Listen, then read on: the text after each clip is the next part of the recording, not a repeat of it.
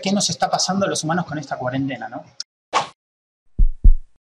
Lo primero que tenemos que saber es que estamos perdiendo el control que sentimos sobre nuestra vida. Nosotros somos personas con un ego, ¿no? Ese ego, esa imagen que nosotros tenemos de nosotros mismos, nos proyecta cierto tipo de seguridad. Y resulta que de la noche a la mañana todos nos podemos morir, o sea, a cualquiera le puede tocar la bendición, entre comillas, ¿no? Le puede tocar la bolita y se puede morir. Qué casualidad, qué cosas que pasan. Entonces, perdemos el control de nuestras vidas. Voy a ver si puedo poner el chat para los que están en vivo ahora y poder leerlos.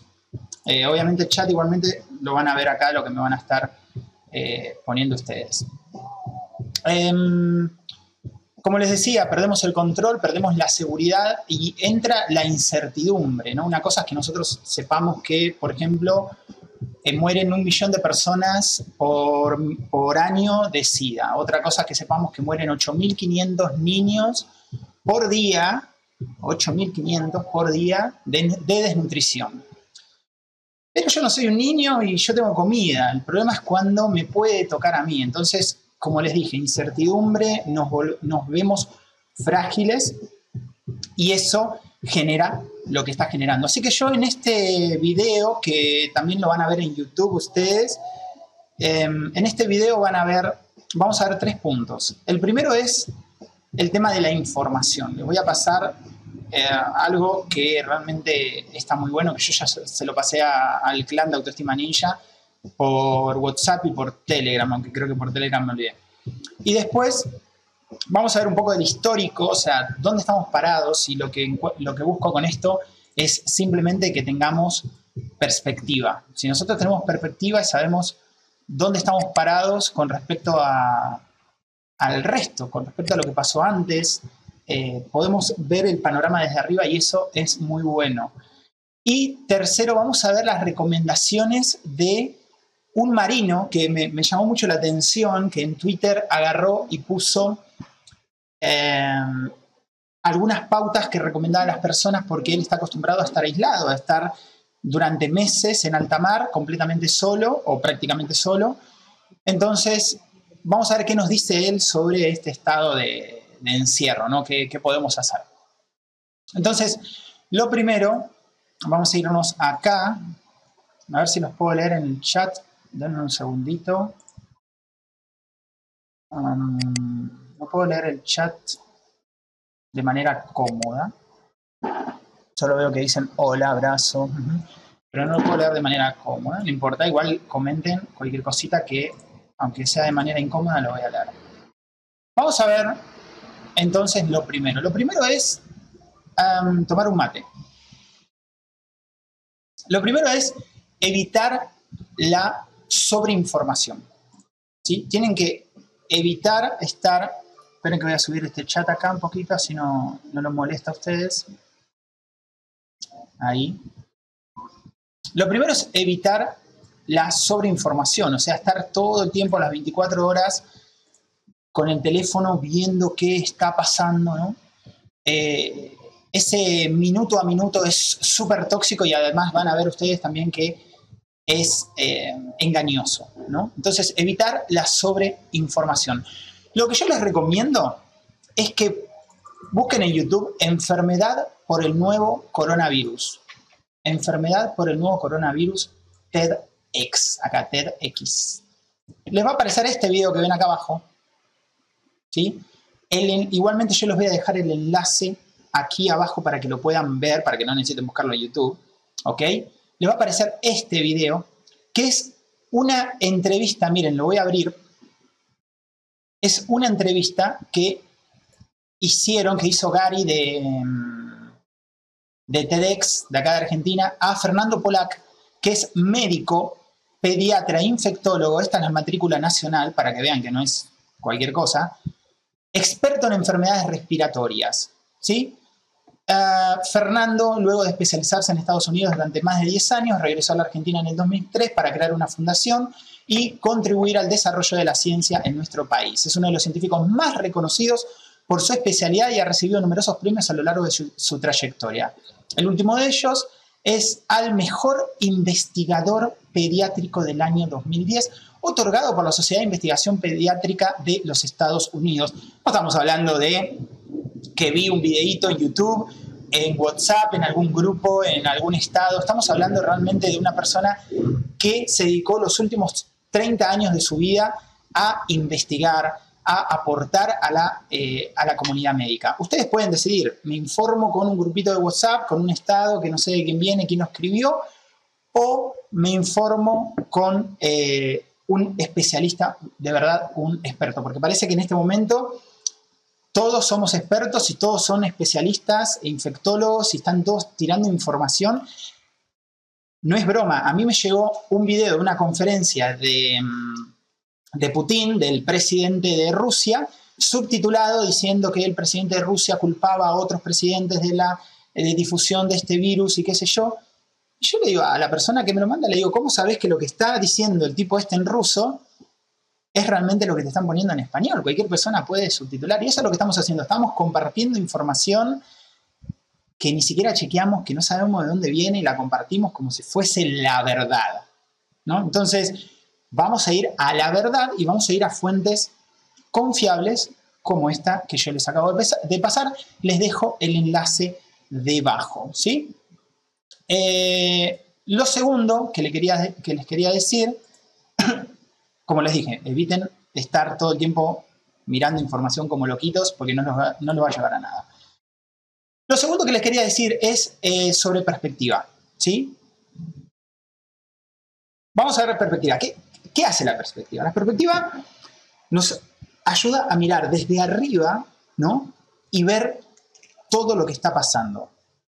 No mirar el árbol, no ponernos al lado de... mirar, en un hospital hay 300 personas, ¿no? Y hay 200 infectados. Quiere decir que si hay 200, el 66% de la población mundial está infectada. No. Vamos a ver en perspectiva, ver todo el panorama. Esa es la idea del siguiente punto, el punto número 2. El punto número 1 es información confiable, fuentes confiables y que puedan ver esta charla TED que les voy a dejar abajo. El punto número 2 es perspectiva. El punto número 3 son recomendaciones para sobrevivir a esto y cómo nosotros podemos salir adelante, estar bien o no, o mejorar, o incluso tal vez hacer algún tipo de transformación personal, emocional y espiritual con todo esto que está pasando. Cada uno sabrá. Vamos al punto número 2. Perspectiva. Vamos a ver la perspectiva. Vamos a ver. Esta es una infografía que yo les voy a dejar en... los voy a dejar acá abajo, en la descripción, que habla de todas las pandemias que tuvimos los seres humanos. Todas. Este es un histórico por fecha, ¿no? De arriba hacia abajo, por fecha. Y acá, más abajo, aparte de describirte cada una, te dice cuáles fueron las más mortíferas. O sea, aquí por fecha y aquí por... qué tan dura era, ¿no? Si era Chuck Norris o el Chapulín Colorado. Vamos a ver las más mortíferas. Número 1, la peste negra, que mató 200 millones de personas. O sea, mató un tercio de toda Europa. 200 millones de personas. Imagínense, nosotros en Argentina somos 45 millones. O sea, mató más de 4 veces el país nuestro. Tranqui, ¿no? Después... esto lo voy a pasar muy rápido. Ustedes después, si quieren, en el enlace que les dejo abajo, lo miran tranquilos. La viruela, que mató 56 millones. La gripe española, en el 1918-1919, solamente en un año, mató entre 40 y 50 millones. Terrible. Lo que pasa que, bueno, estaba en España, no pasa nada. La plaga Justiniano, no sé cómo se pronuncia, 50 millones. El SIDA, que hasta el día de hoy viene matando 35 millones, o sea, 1 millón por año. El SIDA todavía no tenemos vacuna. Lo que tenemos, bueno, es algo para bajar la carga viral y que la persona no contagie, ¿no? Bastante bien. Acá, bueno, la tercera peste, 12 millones. La antonina, 5 millones. Bueno, 3 millones. La asiática, la gripe rusa, 1 millón. La de Hong Kong, 1 millón. El cólera, 1 millón. La epidemia japonesa, que mató 1 millón. Acá una combinación de pestes, grandes pestes del siglo 18, una combinación que mató 600.000 aproximadamente. La gripe porcina. Estamos en el 2009, o sea, hace 10 años atrás, gripe porcina mató 200.000 personas. Ok. La fiebre amarilla, acuérdense que esto no está por años, sino que está por cantidad de muertes. Arriba está por años, ¿sí? Más arriba, por acá. La fiebre amarilla que mató 150.000, el ébola en el 2014-2016 que mató 11.000, o sea, ahí está, y el coronavirus. Esto está un poquito desactualizado porque esta infografía, si bien está basada en datos de la Organización Mundial de la Salud, es de hace una semana. Ahora el coronavirus al 22 de marzo está aproximadamente entre 11.000 y 12.000 muertes, ¿sí? Entonces estaría por acá, estaría un poquito más arriba del ébola. Si nosotros hacemos una proyección, más o menos, puede ser totalmente impreciso lo que voy a decir, pero sabiendo que mataron, se murieron 11.000, 12.000 personas hasta hoy, desde que inició, regla de 3 simple, va a matar 50.000 personas. Supongamos que mata el doble, va a matar 100.000 personas en un año. Supongamos que matando el doble. Entonces vamos a estar por acá con más o menos la fiebre amarilla y menos que la gripe porcina en 2009-2010. Esto, repito, en función de la cantidad de muertes, ¿sí? Vos me vas a decir, sí, pero esto es muy contagioso, etcétera, etcétera. Y es muy contagioso. Por eso es importante entender el primer punto de mirar la charla esta TED, que es una bestialidad, realmente a mí me encantó, para entender. Si nosotros no entendemos, si no puedo usar la capacidad de razonamiento, todo lo que hemos visto en Autoestima Ninja, si no puedo entender datos, circunstancias, comparar y pensar por mí mismo, y voy buscando por ahí quién piense por mí y quién me dé la noticia digerida, dame la conclusión, ¿no? Yo he pasado videos, este video de 45 minutos que lo he pasado y he recibido más de un mensaje que me dice, mirá, no lo puedo ver porque no tengo wifi, está bien, ¿no? Haceme un resumen, ¿no? Decime qué dice en 45 minutos, eso es como... No sé, si querés te resumo Titanic. Mirá, van por el barco, chocan contra un iceberg y se mueren. Listo. ¿Qué resumen? Y como si eso fuese suficiente, ¿no? Decirte solamente lo que tenés que pensar. No. En fin, esa es la número 2. Con la número 2, ¿qué obtenemos? Obtenemos perspectiva, gente. Voy a intentar leer el chat, a ver si lo puedo. Acá está, acá los veo. Yo también tomo mate, me dice Alcira. Muy bien, Alcira. Y Miriam me dice saludos. Bueno, si alguien más quiere hacer algún comentario... Bienvenido sea. Lamentablemente el live de YouTube no está funcionando, no tiene ganas de funcionar. Pero bueno, lo van a ver offline en YouTube, lo van a ver. Así que me pueden dejar cualquier comentario abajo. Acuérdense que todos los enlaces van a estar abajo. Entonces, número 3, chicos, chicas, vamos a ver las recomendaciones. Vamos a abordar lo que nos toca a nosotros como Autoestima Ninja. Vamos a abordar la parte espiritual y emocional. ¿Qué nos dice? ¿Qué nos dice este... Acá estoy, voy acá y voy acá. ¿Qué nos dice este marino? El Twitter, porque no me interesa sacar créditos de todo esto, el Twitter es angabantxo, ¿sí? Angabantxo. Lo pueden buscar en Twitter. Dice, tengo experiencia en eso de no poder salir.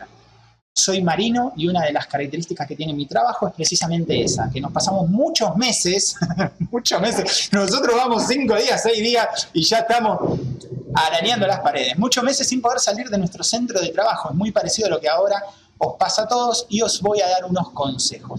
¿Ah? Cool. Vamos a ver. Muy bueno. El primero y más importante es busca qué hacer. Esto no lo dice ni siquiera él, este lo dice por experiencia, esto lo dicen los terapeutas, esto lo dicen los psicólogos, esto lo dicen los coaches. Están diciendo, mantener la mente ocupada. Lo peor que se puede hacer cuando estamos en alta mar es cuando no tenemos trabajo. Mientras estás haciendo algo, no tienes la mente haciendo trastadas, dice, ¿no? Que la mente te coma a vos mismo, ¿no? Comiéndote el coco. Ponerse planes. Ponerse 1, 2, 3 planes. A ver qué voy a hacer hoy. Voy a limpiar, voy a hacer esto. Hay un millón de cosas que hacer en casa. No me jodan con que no tienen cosas que hacer en casa. Porque todos tenemos cosas en casa que hemos postergado, pero muchísimo tiempo. Así que, a ocuparse. Segundo, me es igual ese algo que sea deporte, que se pueda hacer mucho sin salir, lectura, estudiar, aprovechar para reparar ese grifo que lleva meses goteando, lo que sea. Hay cosas para hacer, eso sí. Lo mismo que el deporte, se puede hacer deporte en casa, podés hacer yoga, podés hacer circuito, podés hacer actividades de fuerza, podés hacer baile, podés hacer un montón de cosas. Muy importante, dice nuestro amigo Andoni, dice, no te aísles. Y esto parece una contradicción, pero es así. Cuando estamos en el mar, las llamadas a casa son vitales para mantener la moral alta, ¿no? Para mantenernos conectados con las personas que queremos o con nuestros amigos. También son vitales para las personas que están en casa y que echan de menos a su pareja, a su hermano, a su amigo o lo que sea. Es decir, hablar con los demás. Nosotros tenemos la suerte de tener conectividad. Imagínense esto hace 1000 años atrás, cuando estabas en tu casa encerrado, no sabías qué estaba pasando alrededor porque las noticias corrían mucho más lentas. Bueno, imagínense. Así que bienvenido sea el estar conectados con los demás. Estando en casa, si estás solo, habla con los tuyos por teléfono, por internet o por señales de humo, lo que sea, pero mantener contacto a diario. Es mucho más importante de lo que parece. Y si no estás solo, apoyate y apoyá a los que estén contigo. Lo que sucede con esto es que yo justamente les iba a mencionar, es que todo lo que nosotros tenemos dentro, con la cuarentena se hace más grande. Sale. Si yo tengo miedo, ansiedad, paranoia, eso se agranda. Si yo tengo tendencia a tomar alcohol, drogas, jugar demasiado, pasar demasiado tiempo con la computadora o lo que fuese, eso se agranda. Todo esto lo que hace es agrandar lo que yo ya soy y los problemas que yo ya tengo, nada más. Por otro lado, también agranda las oportunidades. La oportunidad que yo tengo para encontrarme conmigo mismo, la oportunidad que yo tengo para ver ¿qué puedo hacer? Algo me está diciendo la crisis esta. A ver, algo me está diciendo, algo que yo ya tengo dentro. Y si soy una persona que yo vengo trabajando en mi desarrollo emocional, como muchos de ustedes que me siguen, hello, ahora es el momento. Ahora es el momento de ver realmente qué tanto sabemos, cómo nos relacionamos con la resiliencia, qué hacemos para estar bien, cómo trabajamos nuestra mente, cómo meditamos, qué hacemos por nosotros. Nos volvemos locos, empezamos a mirar noticias y predecimos el fin del mundo. O nos ocupamos de manera sana, nos damos cuenta que esto también pasará. Yo ayer, por ejemplo, venía entrando del supermercado, venía para mi casa y veo una persona en la puerta del supermercado que agarra y dice, así está parado, así dice, esto recién empieza, ¿eh? Prepárate mañana, mañana empiezan a morir todos, dice. ¿What? Yo digo, no sé qué títulos académicos tendrá el señor parado en el supermercado para dar esas fantásticas noticias. No sé contra qué lo está comparando, perspectiva, ¿no? ¿Contra qué? Entonces, no hay que tocarse los ojos, dicen. Me voy a tocar los ojos porque yo estoy con las manitos limpitas con jabón, así que me voy a tocar los ojos porque... Ahí está. Me molestaban. Entonces, vos querés informarte con el señor que está parado en el supermercado diciendo enfermedades, noticias trágicas de las enfermedades, hacelo. Querés informarte con esto que yo te pasé de un experto, hacelo. Es tu opción, es tu decisión, son opciones, ¿sí? Si tenés una pareja en casa, aprovecha para conocerla. No, terrible, no hay ningún chiste, dice, ¿no? Porque claro, bueno, hablamos de esas parejas que prácticamente ni se hablan, entonces por ahí, bueno, pasar un tiempo juntos estaría bien. Si surge un problema de convivencia, no lo evites, solucionalo. ¿Qué nos está diciendo? Que cuando no podemos salir de casa, las cosas las vamos a tener que hablar y vamos a tener que solucionarlas. Está buenísimo también. Vamos a ver. Una cosa que está buena acá es que Andoni nos recomienda a diario bañarnos, ducharnos, arreglarnos, no ser como este cerdito que está acá. ¿Por qué? Porque es muy común que en estas situaciones nos dejemos estar, ¿no? La barba, los pelos, no sé, lo que fuese, la ropa. Es importante mantener la estructura, tu estructura mental y tu estructura de hábitos. Eso es fundamental para estar sano, para estar bien. Después, Limitar el tiempo ante las pantallas. No puedes estar todo el día mirando una computadora, todo el día mirando un celular, todo el día. ¿Por qué? Porque es una forma de evasión, es una forma de negación. También lo hemos visto en los seminarios de Autoestima Ninja, que podés mirar en mi canal acá en Autoestima Ninja. Es una forma de evasión y eso no te va a llevar a nada bueno. No es bueno estar completamente aislado de las noticias, mirarla una o dos veces al día y nada más. Y tampoco es bueno estar todo el tiempo metido en, por ejemplo, no sé, mirarte 20 horas de Netflix por día. No, trata de mantener la mente ocupada y ser un poco productivo, ¿sí? También los libros son muy buenos. Otra recomendación que nos hace Andoni es no pasarnos con las bebidas, no pasarnos con el alcohol, no pasarnos con si fumás marihuana, no pasarnos tampoco con eso. Cuidado con los abusos del sueño, ¿no? También, si todos los días vos dormís 7, 8 horas por día, no pases a dormir 12 horas todos los días, porque eso te va a hacer mal, eso te va a generar apatía, te va a atender más a la depresión, a la tristeza, al trauma, ¿sí? Tené cuidado con eso. No abusar tampoco de la comida, porque si no, cuando termine la cuarentena vas a salir así, tipo un chochán, no vas a poder ni caminar. Tratar de dormir a las mismas horas de siempre, ¿sí? Por ejemplo, si nunca hacías siestas, no te pongas a hacer siestas de 3 horas porque después no vas a poder dormir y vas a hacer un desastre con el sueño. Mantener la estructura de actividades es fundamental y para eso necesitamos tener la mente ocupada. Este es el momento, como les dije, de ver la resiliencia, de ver qué es lo que aprendí, qué es lo que puedo sacar de mí, qué es lo que puedo aprender de mí, de todo esto. Una cosa que puedes hacer es entrar aquí en YouTube, poner Autoestima Ninja y ponerte a mirar los videos de Autoestima Ninja. Buenísimo, hay un montón, le haces clic y acá vas a videos y fíjate que tenés un montonazo de videos para aprender. Te recomiendo muchísimo que mires los seminarios, los que se llaman seminarios, porque tenés los de codependencia, tenés los de autoestima por acá, todos estos que tienen el ninjita en el fondo con la espada. Muy, muy buenos seminarios. Te recomiendo muchísimo que te ocupes de vos y que aprendas a sacar provecho de esto. Algo bueno tenés que poder sacar. Algo bueno tenés que poder sacar. Mirá las noticias que te dije. Te dejo todos los enlaces abajo para que puedas mirar la charla TED, lo del marino también en Twitter, el histórico de enfermedades para entender las cosas en perspectiva y para estar tranquilo. Acá te dejo también el canal de YouTube. Una cosa más que te quiero decir es que también voy a estar haciendo más videos sobre esto, sobre la cuarentena, pero no quiero hacer este video demasiado largo, así que voy a ir abarcando tema por tema, haciendo más videos y te los voy a dejar abajo en los enlaces de este video para que puedas acceder a más videos, ¿sí? Nada más, cualquier cosa, me dejas un comentario. Si te gusta, compartirlo para tratar de difundir un poco de noticias buenas, porque la verdad que estamos así como inmersos en fake news, muchas noticias falsas, mucha propagación del miedo basado en ver el árbol y dejar de ver el bosque y dejar de ver las cosas en perspectiva.